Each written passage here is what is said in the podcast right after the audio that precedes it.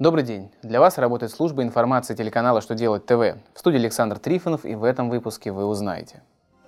Возникает ли доход при получении имущества в безвозмездное пользование? Как планируется изменить перечень дел, не требующих досудебного решения? Как заполнить УСН-декларацию слетевшим с патента ИП-совместителем? Итак, о самом главном по порядку. Многие организации получают безвозмездное пользование имущества от своих учредителей, дочерних организаций или даже от генерального директора.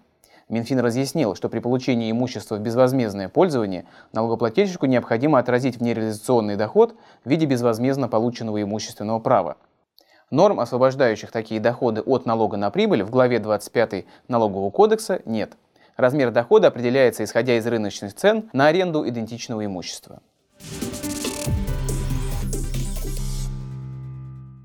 12 июля начнут действовать поправки в Арбитражный процессуальный кодекс России, позволяющие не заниматься досудебным решением более широкого списка споров. Теперь не нужно будет решать в досудебном порядке дела приказного производства, споры о признании и исполнении решений иностранных судов и арбитражей и дела, связанные с содействием и контролем в отношении третейских судов.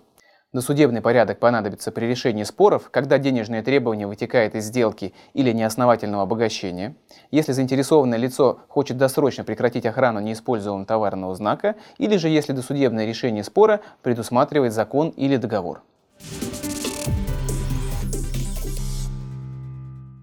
Если предприниматель совмещал упрощенку и патент и утратил право на применение последнего, то его патентная деятельность переходит на УСН с начала действия утраченного патента. Налоговое ведомство напомнило, что согласно Налоговому кодексу России сумму упрощенного налога можно уменьшить на размер уплаченного ранее налога по патенту. Однако в декларации по УСН для такого зачета нет строки. ФНС предлагает действовать следующим образом. Сумму упрощенного налога к уплате нужно уменьшить на уплаченный патентный налог. В УСН-декларации эта сумма отражается в строке 100 раздела 1.1 для доходных упрощенцев и в строке 100 раздела 1.2 для доходно-расходных упрощенцев.